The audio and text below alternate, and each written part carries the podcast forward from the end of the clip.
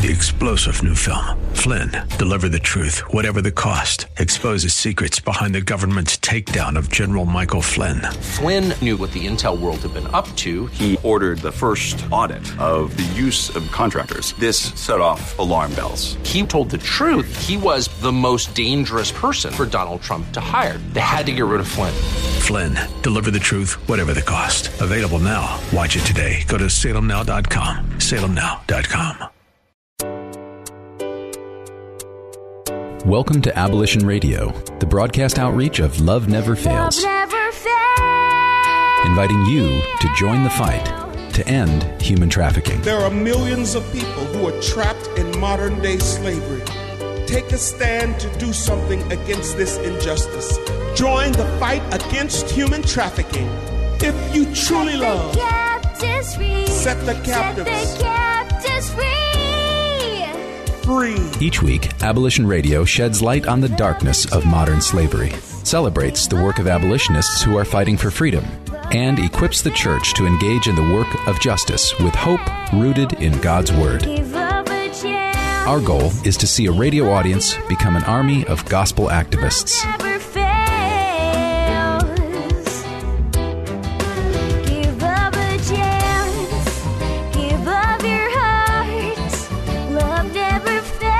Now, here's the host of Abolition Radio, founder and executive director of Love Never Fails, Vanessa Russell. Thanks, Dave, and welcome to Abolition Radio, the broadcast outreach of Love Never Fails. We have another exciting segment today and show, and I would like to say hello to my partner in justice, Vanessa Russell, who's on the line. Hi, how you doing? Doing well, doing well. Can't wait to see you. Can't wait to see you later today, actually. Yes. Yes. And our guest today is a brother and a friend, but many know him as the Reverend Pastor Kirk Davis. Rev. Hello, hello, hello, hello. Also known as Just Kirk. Too. Just Kirk. Just Kirk. Welcome, Kirk, to Abolition Radio. Well, um, um, thank you. I'm so glad to be with you guys today. Finally, finally. Yes, this yes, has yes. been long in the making. Yeah. Busy schedules, busy schedule, schedules. Take it away, Vanessa. Yeah, so Kirk, um, I I wanted to start off by I was just looking through your bio, and I think you know it's so interesting to, um, you know, have I've met you before, and you know, seen you presenting and. And uh, actually, uh, my husband knows his friends or went to school with your wife, and you know have all these connections, and and and not know you know all these great things in your past. And so, having been able to look through your bio here, um, I see that you have a long history of having served the community, both in terms of being a youth pastor at Providence Baptist Church, um, and being involved in Young Life, uh, assistant chaplain at Juvenile Hall in San Francisco, uh, and founder of um, ministries uh, that help with uh, youth with processing their trauma and specifically post-traumatic stress. And so you've just done a ton in the way of digging into, uh, you know, mental health issues that are plaguing our our communities and our children, and um, and then of course infusing, you know, the Lord in in in the middle of that, and and trying to uh, help them process all that they've been through. And so, um, I wanted to just um, first off, I wanted to give a shout out to your your current church family, First Presbyterian of Hayward, where you're the family and community life pastor. Um, so uh, shout out to them in supporting you in the work that you're doing today, and, and maybe just tell us, you know, how does that? How, what's the? You know, you've got this very rich history, and now you're um, a pastor at First Pres um, of Hayward. Um, how, how does that align? And what are the, you know, what do you think you've pulled from your past to get you to where you are today? Well, I, I think it starts off with um, um, just uh, where God placed me early on in my life, and meaning where I was just born. Uh, Born and raised in San Francisco, Yeah, in the shout Potrero out to Hill area. Um, uh, I also did a, uh, a lot of my time. I was, uh, as they say, I was a drug baby, meaning I was drugged to church every Sunday.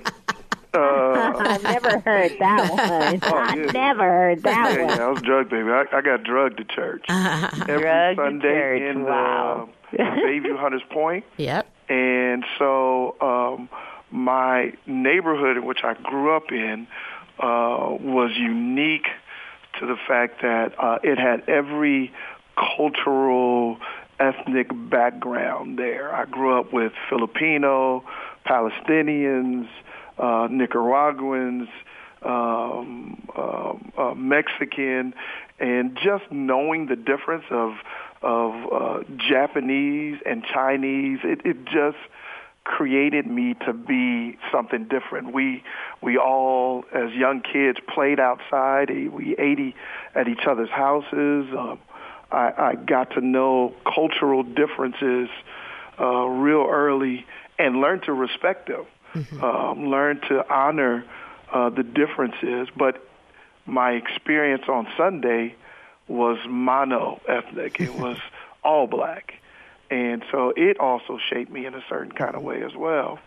Uh, so uh, it, it kind of led me into some experiences that many of my other uh, brothers and sisters didn't get a chance to uniquely know and understand and uh, be in the playground with it, if you will. Um, so I just learned a lot from that, and that I think because of that background, it kind of allowed me to become a bridge uh, to others um, in a in a very different way. And so, uh, as I gave my life to Christ uh, in early of 1981, uh, which is a long time uh, ago, but yet uh, it uh, it produced something in me, and God took all the things uh, that were in my life prior and created something uh, in me in my church life, even to the point of uh, I still was going to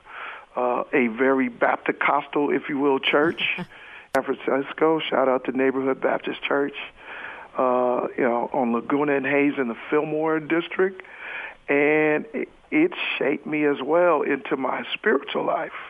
Um, and I just learned so much about myself, uh, learned what God was doing in me, and and they allowed me to be different.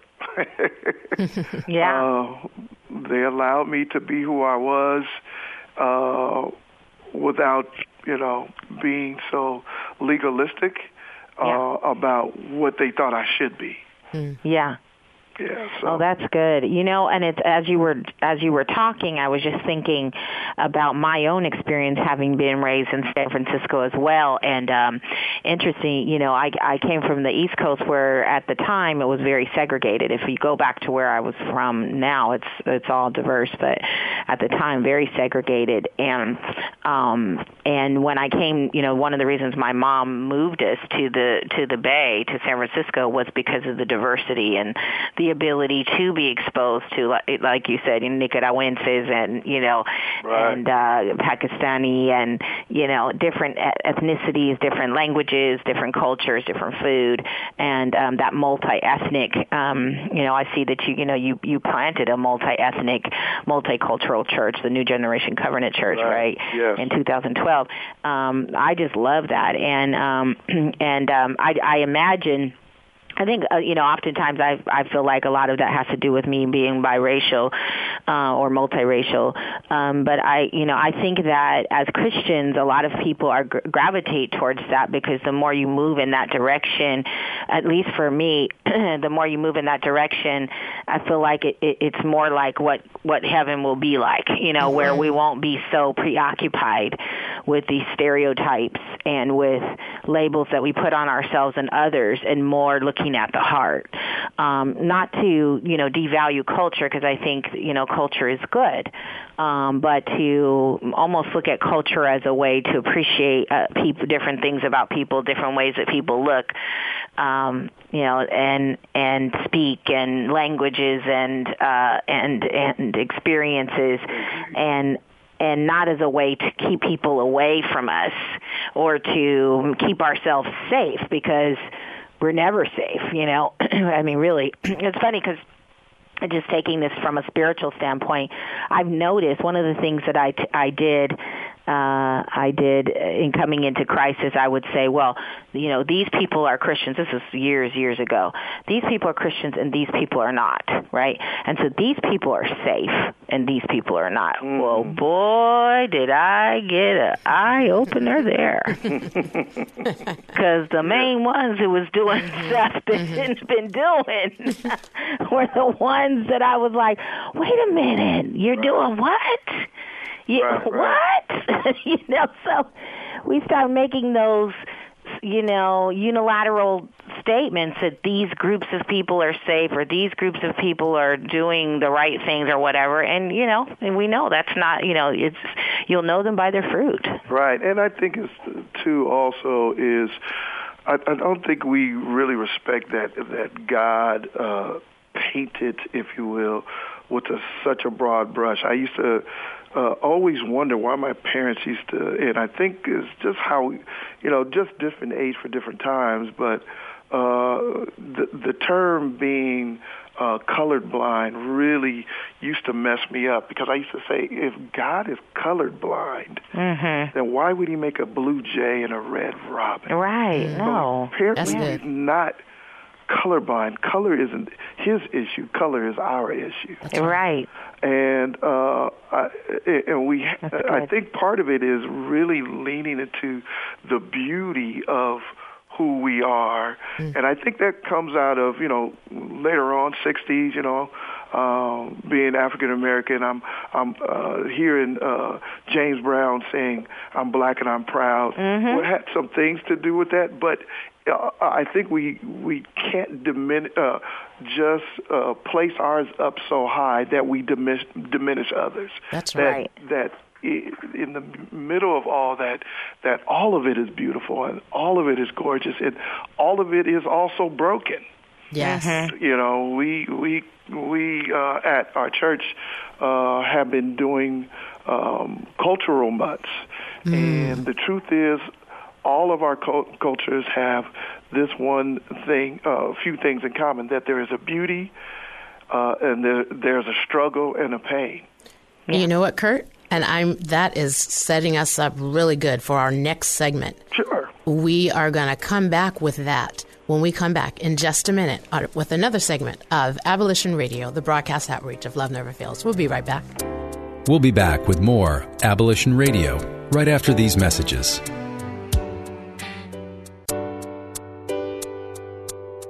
Welcome back to Abolition Radio, where you are invited to join the fight against human trafficking. And welcome back to Abolition Radio. We are so blessed to have as our guest today Vanessa and I, my partner in justice. We both are blessed to have Kirk Douglas here as our guest today. And we were just talking about um, Kirk and his uniqueness and how San Francisco has shaped him, uh, the diversity of the city. And I just want to add to the fact that when I met Kirk over 30 years ago, just what he said is true. He has been one of those foot soldiers, a different type of person, always on the streets telling the goodness of the Lord. And that's how we met. Uh, two young couples, you know, newly married and on fire for the Lord. But Kirk has really um, continued down that road of um, reaching, reaching the inner city, whether youth or just people in general. And Kirk, you were mentioning about there at your role uh, at First Pres as the family pastor, how um, the various cultures have come into play, and, and you're working with that. Yes, hmm yeah. Um, it's it's it's been unique in its approach because I really was like, okay, God, what are you doing? Uh, I came from, uh, like I said, I you spoke earlier about um, I had planted a church in the Bayview Hunters Point, uh, predominantly an African American neighborhood that is now becoming gentrified. uh, Speaking plainly about it, and um, what were the changing dynamics? So I, I was watching black churches die um, because of, or, or I won't just say die. I, I, I was watching them uh, dry up because of the number of African Americans now living in San Francisco. Some people put it at around four or five percent, and it's probably closer to three percent that is in San Francisco now. Um, and the I have a question about that because you know one of the things that troubles me about that is you know when we when we hear that metric, you know there, there's a part of me that's saying, why aren't we staying? well, like what you know why aren't there better opportunities for African Americans in San Francisco? Uh, and specifically in the technology arena because we know that that's where all the money is coming in. So why don't we have more African Americans being supported as they pursue IT careers in IT? Well, I think uh, this is a touchy subject, so we have to be honest with in some things where there's some systematic things that are there. And what I what I mean by systematic, I do say systematic injustice. Uh, there, uh, if you understand the history of San Francisco, and I'm say this hopefully as quickly as possible, but uh, the southeastern portion of San Francisco where Bayview Hunters Point lies was originally the worst place to live. Yeah. Um, it had uh, its uh, earlier on. It was where uh, the uh, uh, where the meat markets were, where the butchering was happening, and so it smelled bad. It wasn't a great place to live, and it had the worst things and the worst places. And so, as uh, the 1940s hit and World War II and so forth and so on came forth, the, the shipyards came, and and people came from Texas and Louisiana and Arkansas and all the different other places and rushed here. And I'll use this term immigrated or migrated to those neighborhoods. They came out here, and it'll sound very familiar. They came out here for a better life. For their li- for their lives and for their children's lives, they came out here for jobs. Sounds much like my uh, immigrant brothers and sisters Yes. coming from Mexico and uh, and and Nicaragua and all that. Right. They came just like my parents. So um, in that that the, the, that section of town got set aside, and so systematically. Uh, for what uh, for a lot of reasons, uh, that's the only place where African Americans could buy a home.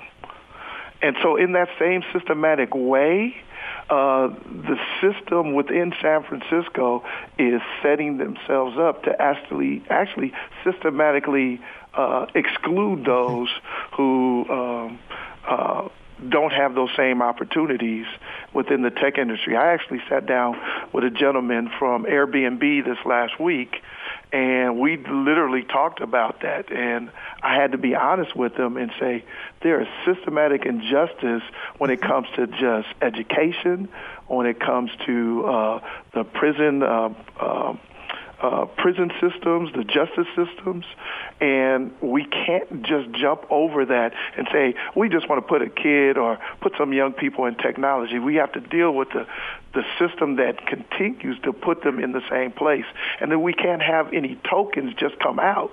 We have to literally uh, be Harriet Tubmans. We have to go have to have those people come back within the community and lead others out as well. Yeah. Um, so well, and this it's interesting. You know, I just want to chime in on this. So, um, you know, having been raised in the city, and I went to, you know, I went to LeConte, which which is now Leonard R. Flynn Elementary School. I went to Buena Vista. I went to Everett, to McAteer, uh, you know, public schools, and. uh and so I, you know, I have been really adamant about wanting to get our prevention education in the San Francisco School District and wanting to provide services there. And oftentimes I felt like I was pushed out and Right. not appreciated as a, you know, as somebody who's previously in foster care, someone who's an abuse survivor, someone who's a woman of color, uh, who grew up on welfare and all of that in the city.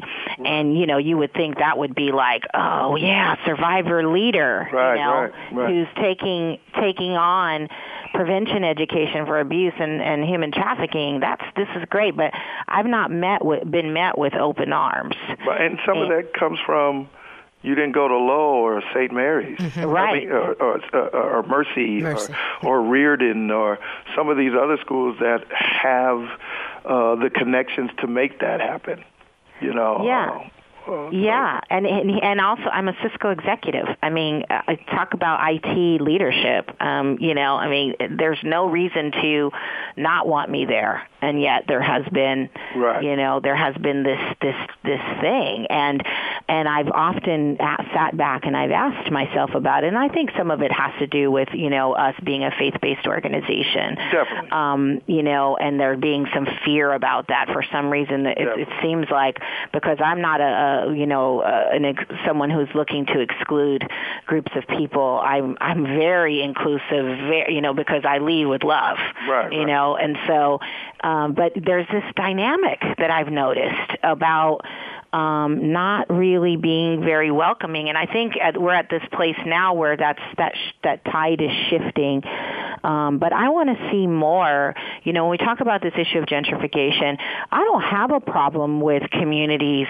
Um, you know, uh, y- growing and becoming people that are living there, be, you know, becoming uh, more w- financially stable and well off. I think that's a great thing. I think it's a great thing to not have meat markets that where there's a bad smell and and poor living conditions and you know and so on. But what's troubling to me is the three percent piece, right? Yes, yes. Is uh, the lack of uh, equal participation and the lack of um, you know deser- uh, uh, concerted effort to ensure that everyone has equal opportunity to um, to these higher incomes. You know, and Right, right. and so it's just something that I wanted to you know get your you know very candid feedback on, and I have some stats that I wanted to share about San Francisco because I think these are but maybe we'll do that in the next segment. But Right.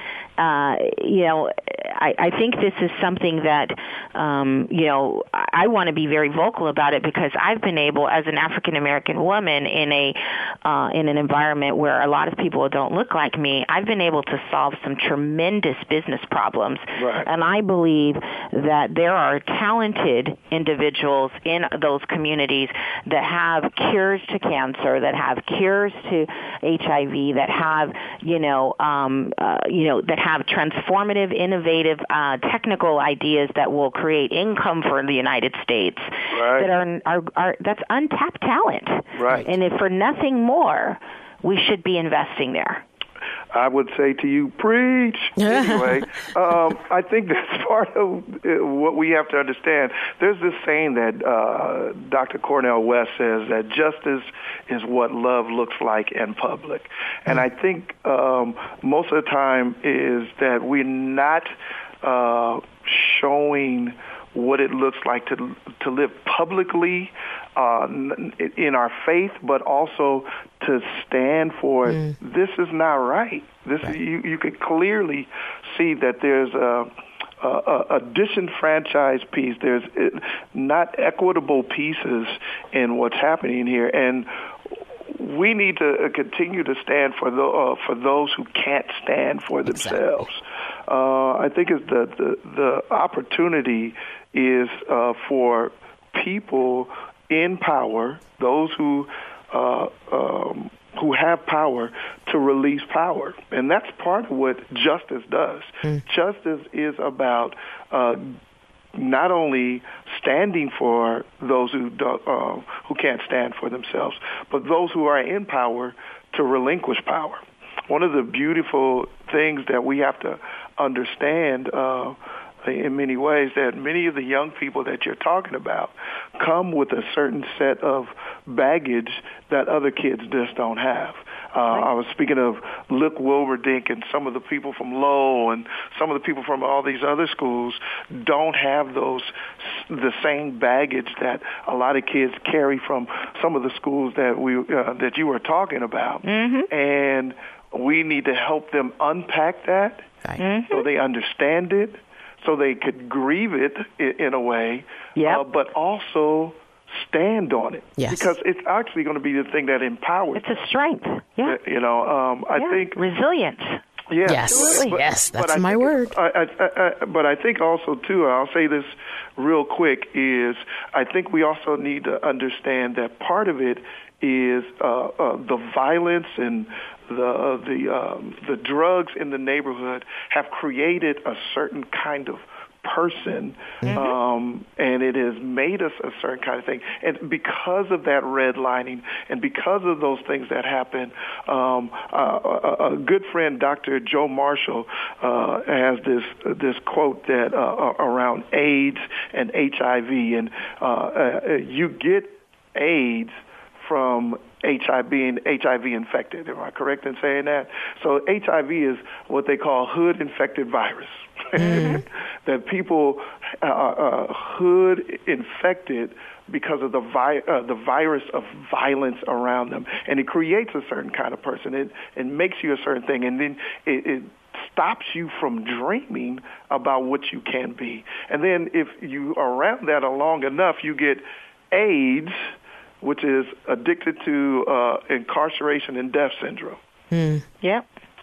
And so we we stand in that uh, after a while, and then now you have a history uh, and, and a cycle of not only the violence, but the cycle of the system that continues to block you in and to where people can't see themselves as any other. And that's why the people who within power have to relinquish power and give it away. But part of that is the church and others like yourself have to stand in a place with helping people to recover from the pain. And that's what we're in the business of doing more love and more justice when we come right back. We'll be back with more Abolition Radio right after these messages from our sponsors.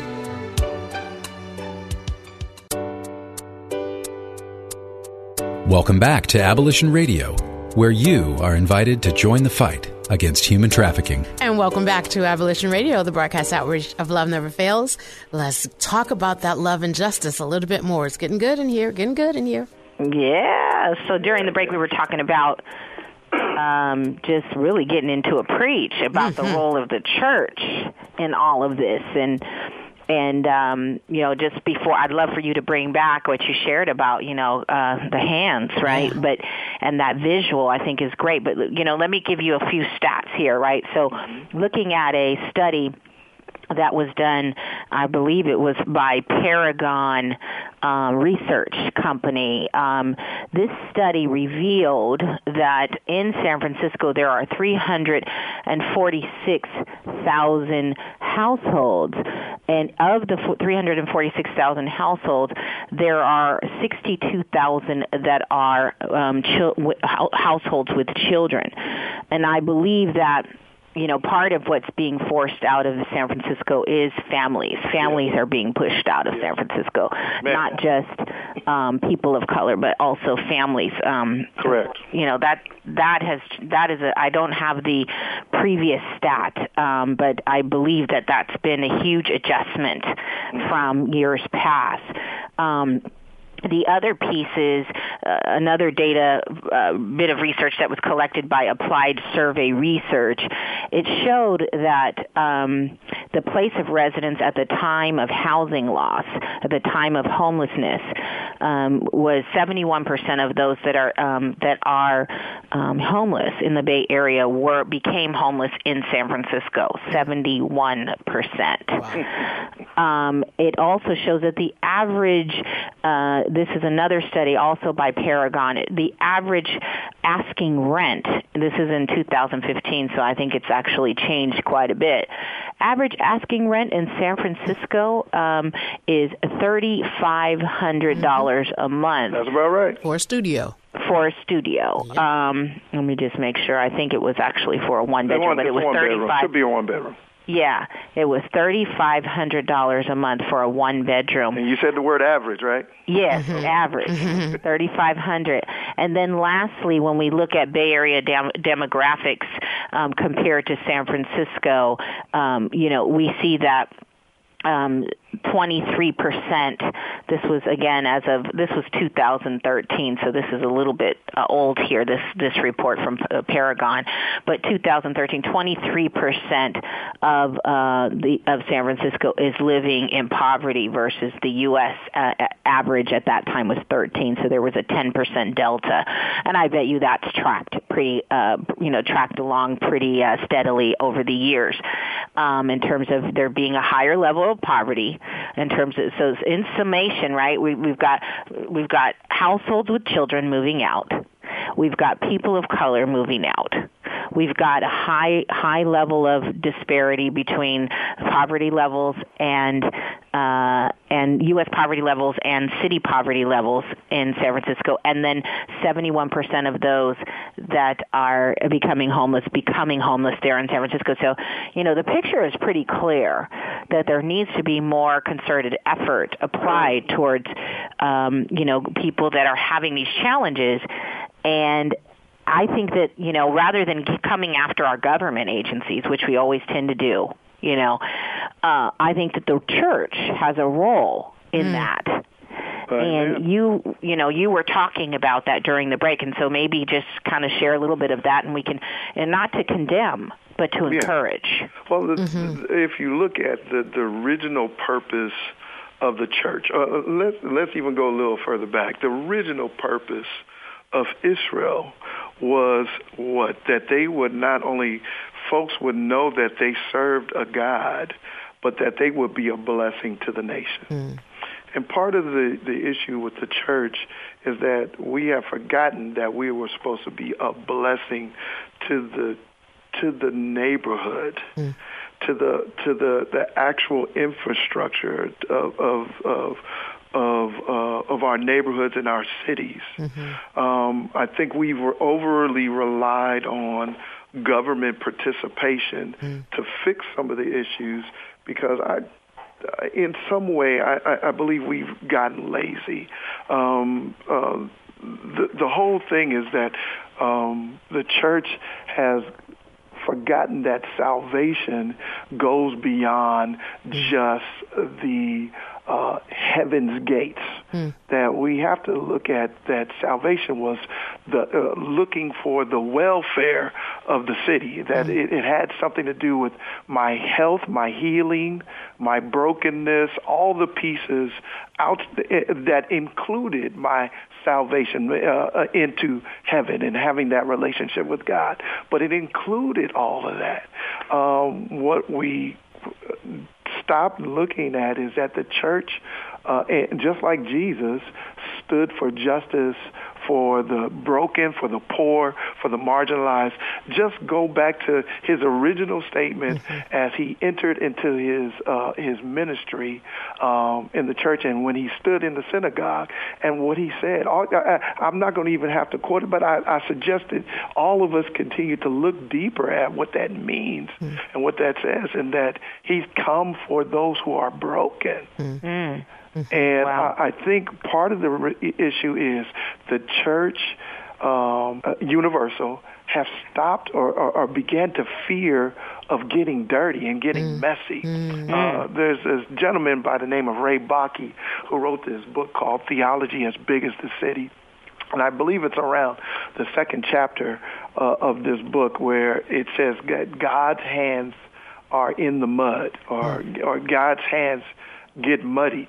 Uh, because in Genesis, you see the whole thing where he says he forms man from the dust of the ground and he breathes into mm. the man and he becomes a living uh, soul or a mm-hmm. living being. Mm-hmm. I think uh, for my my as my head wraps around that. Even, even though we know God is a spirit, in my head I still think of His hands. If He if He had these hands that he, as He formed us, He didn't worry about getting dirty. Mm. Yeah, mm-hmm. and even His fingerprints. I, maybe it's uh, maybe it's me. I, I grew up. My dad did labor, mm-hmm. and my dad's fingernails would be just filthy mm. every time he came home. Yeah. And I, for me, it's that image is that he hmm. went to work. Mm-hmm. He worked I- it out. Yeah, and he worked it out, and mm-hmm. that's exactly what God is wants us. it.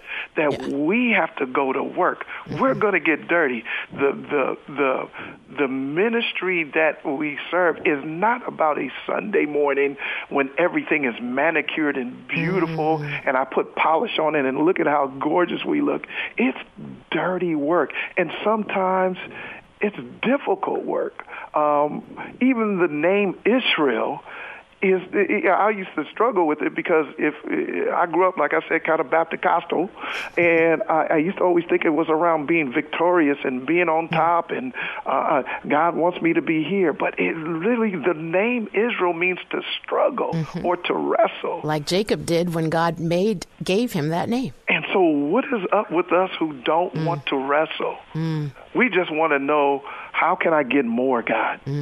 I, uh, more of you, God. And so we're we're fat and lethargic when it comes to the word, but there's not enough of the exercise. What we have to do is go back into these communities, and yes.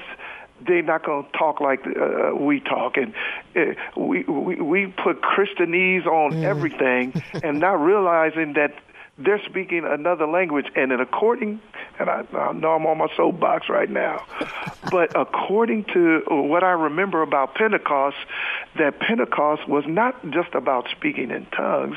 It literally is for people to hear the word of God, that I needed to speak the language hmm. of the culture that is right in front of me. Hmm. And now I'm not trying to say that you got to be, you know, change your vernacular, hmm. but I need to speak the language of the culture that's right there. What's left, the remnants mm. of what's left, the families mm. that are there.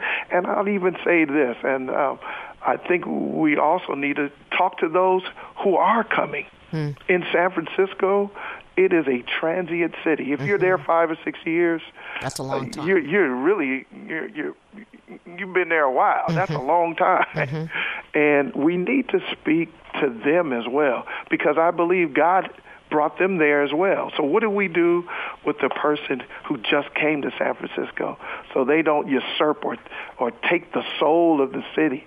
Mission, the mission district is no longer what it used to be. But we need to speak to it to those who are entering into it. But that's a role of the church to stand in the gap hmm. And love well. I think most of what what happens is uh, we lose the scripture of uh, of love your neighbor as yourself. You know, and um, I think part of that problem is that we stop learning how to love our neighbor well. I think the commandment is real clear. It says, "Love your neighbor as yourself." Love your neighbor as yourself. Hmm. And so, who is our neighbor? And and are we loving well? And so, I think that's part of what we could do as a as a body. Um, and then, I, I guess it would even be uh, stop the judgment on it hmm. and say this is what it is. I know that might not be great grammatic language, but this is what it is, and love them where they are. Hmm. Not Kurt. love them where, to where we want them to be, but love them where they are, so we can uh, allow people to be before they become. You know, so that's kind of my thinking in that. That is that is a real good pausing point to love our neighbors as ourselves. So as our listening audience is is uh, meditating on that, we'll be right back with another segment of Abolition Radio. We'll be back with more Abolition Radio right after these messages.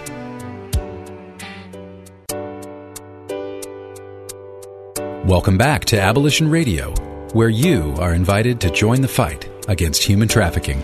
Welcome back to Abolition Radio. We were in our last seg- segment speaking of loving our neighbors as ourselves. And we just want to see and talk about what are examples of that.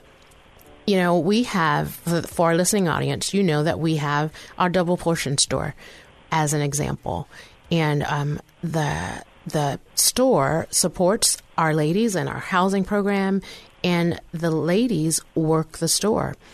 So, what is a way that a church or a community could help? They could come help volunteer in the store with the ladies. That would entail um, seeing them full on right where they are in a day, whether a good day or a bad day. Um, churches can get involved with, we were talking about getting our hands dirty, right? And, and working things out and, and, and taking action in, in things in the fight of justice. Our justice is that of trafficking. Maybe your church, like another church here in the in the Bay Area, is going to begin to open their doors for the trafficked as a safe place, as a as a harboring area. There are various things that can happen, but we need to learn about the trauma that is involved in in our case, in the the case of trafficking. And um, you have more to share on that, Kirk. I know you have worked with trauma trauma Well- youth who have had trauma. Yeah, I, and I think uh, I think part of it is is uh, the the work of the church uh, is also about allowing f- people to be fully present. What I mean by fully present is all of them, uh, their their hurts, their pain, their struggle, their beauty. Um, and so I think we, as we we welcome people not only into our churches, into our businesses, but the, the church, we could help them in being okay with being stuck. Um, what I mean being okay with being stuck, the, the acknowledgement of that I'm stuck. Yes. I'm stuck economically. I'm stuck religiously. I'm stuck in my uh, the brokenness of my family. I'm stuck in depression, uh, and, and being okay with those places. Um, but it's all- it, it, but it is about us entering in uh, to those places of hurt and pain. I I think the scriptures. Um, uh, particularly Psalms, is 60% of the Psalms is about praise. Uh, but the other 40%, what we don't do well, is lament. In other words, God, how, why am I here? Why is this broken? Why is this messed up? It's not. It's not uh, uh, the. Uh, it's n- it's not a problem for us to for people to question it in that way. It's us for us to allow people to be okay with where they're at and and invite him into the the yeah me too kind of conversation. Right. so would you say like walking alongside? Definitely walking alongside. Yes. Because there's issues that we sometimes don't acknowledge, and that's uh, and you guys are acknowledging it uh, in your. Um, in your, your when it comes to trafficking, but there's an I- issue with gender, even within church, or how we look at women um, and the less than that we even that they even encounter in church. Yes. But it also shows itself in trafficking. Yes. It's in that same way. It's one of the root causes. It's one of the root causes. Yes. And if we're not acknowledging that, then we're not acknowledging their full self. Right. And we're not acknowledging uh, them to be fully present uh, in that. So the task at hand is sometimes um, is finding places that we can authentically come in to listen. I think part of the problem is that we we're so busy trying to be human doings instead of human beings and just be and listen. Um, uh, just good. heard this great thing ab- uh, about to, to love is to listen and to listen is to love. Hmm. And I think that's part of the thing is we're so busy having a conversation and trying to fix people when we're not listening to the deeper issue. And I think uh, um, if we could join in uh, uh, another organization that's already doing that work, uh, there are other nonprofits that uh, that are doing some of this work. That you know, folks from other churches and other organizations should try to step in and just go to listen, not to try to do anything else, but to just walk in and say, you know, I'm just here to learn. And uh, the real, and that's the real place of what we would call disciple. A disciple Yes. is a learner, Yes. and not necessarily a talker, Right. but a learner. And Yeah. so I think those, are, it, it will present itself in so many different ways uh, that we don't know that we don't know. That's good. You know, um, we always say collaboration is key, and there's no need to reinvent the wheel. And um, But I'm going to let our listening audience just meditate on what you just said. And we'll be right back with some events coming up. We'll be back with more Abolition Radio right after these messages from our sponsors. Welcome back to Abolition Radio, where you are invited to join the fight against human trafficking. Do you have any uh, events that may be going on in your community? Well, just uh, real quickly, we uh, at our church are preaching through the Ten Commandments right now.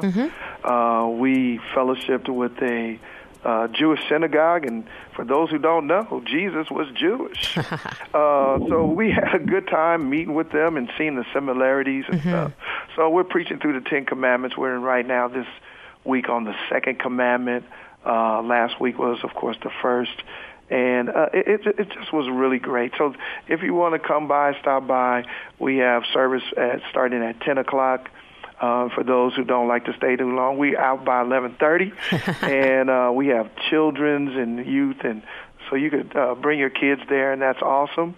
But also June twenty fourth, we're having a uh, summer nights tour where Drew Brex and uh, a guy named uh, Sean C. Johnson is coming, and it's like a little hip hop concert, R and B, R and P. I call it rhythm and praise. Um, I'll be coming here to the church. It's at seven thirty uh, that it'll be starting. It's twelve dollars.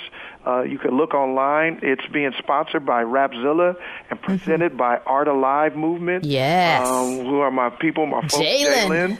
And That's so, our girl. Yeah, so we we love for you guys to come by, bring your young people, bring yourself, voyeur into a culture that might be a little different, uh, but uh, it'll speak to your young people, and I believe it'll even speak to you as well. And give the people the address. The address is 2490 uh, Grove Way in Castro Valley, and the zip code is 94546. That's 2490 Grove Way, Castro Valley. It's First Presbyterian Church of Hayward. You can't miss it. There's a Trader Joe's right on the corner. Yes. You could park in that parking lot. It's Yes. And if you want to reach Kirk, you can reach Kirk there at the church. Yeah, you can reach me. Uh, my email is kirk at firstpres, P-R-E-S, uh, hayward.com. You could uh, contact me here. I'd love to uh, hear you, love to talk to you. If you have any questions uh, or if you just have any comments. And matter of fact, I'm here as a listener and a learner. Maybe you could share some, something with me that I still am reaching for and, and love to learn more about you and what God is doing through you. That is great. Thank you again so much, Kirk. And if anyone wants to reach him, um, and you can reach him via our Abolition Radio Facebook page as well. But we have a couple of events coming up as well that I want to briefly tell you about. Um, starting today, the San Mateo County Fair is happening, and um, this coming Friday, the 16th, there will be um, an art and justice uh, concert as you will, event there as part of the Before Our Very Eyes exhibit there at the San Mateo County Fair. And uh, Free to Worship will be there, and a lot of other art pieces and justice people about the setting the captives free from trafficking. And the next day at Nueva School, right next door, will be a panel discussion and with speakers from city council people, as well as uh, Brian Woe from the Bay Area Anti Trafficking Coalition. Um, and others who will be there to speak on this panel. So, any questions, um, you can go come to San Mateo County Fair and find that there. Uh, also, this coming Thursday, if you're interested in volunteering with Love Never Fails, you can come to 22580 Grand Street at our Hayward office at 7 and uh, meet there with Heidi to get involved. Also, um, on the 12th and 13th, this Monday and Tuesday, we are um, supporting Saffron Strand and their homeless uh, event that they their annual homeless event there at the Richmond Auditorium. So that's an all day event. You can go to saffronstrand.org and get that information. Once again, we thank you for being our listening audience.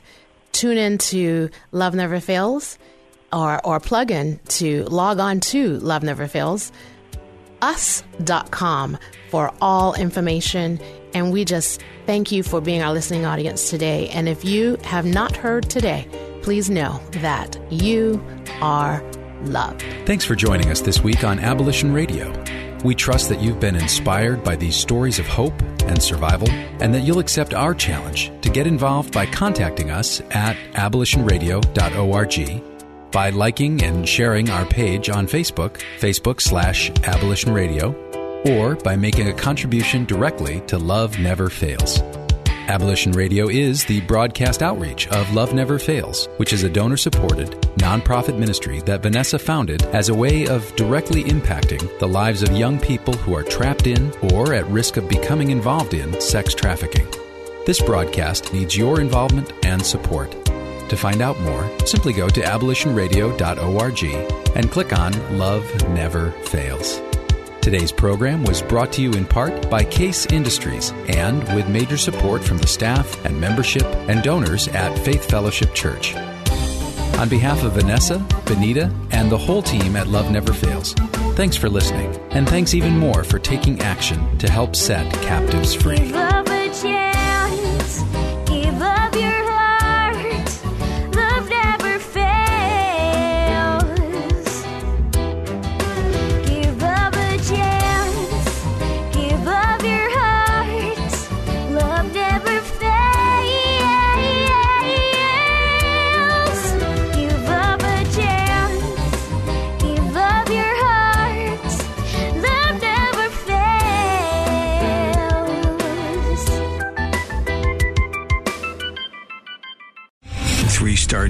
Michael J. Flynn, head of the Pentagon Intelligence Agency, knew all the government's dirty secrets. He was one of the most respected generals in the military. Flynn knew what the intel world had been up to. He understood its funding. He ordered the first audit of the use of contractors. This set off alarm bells.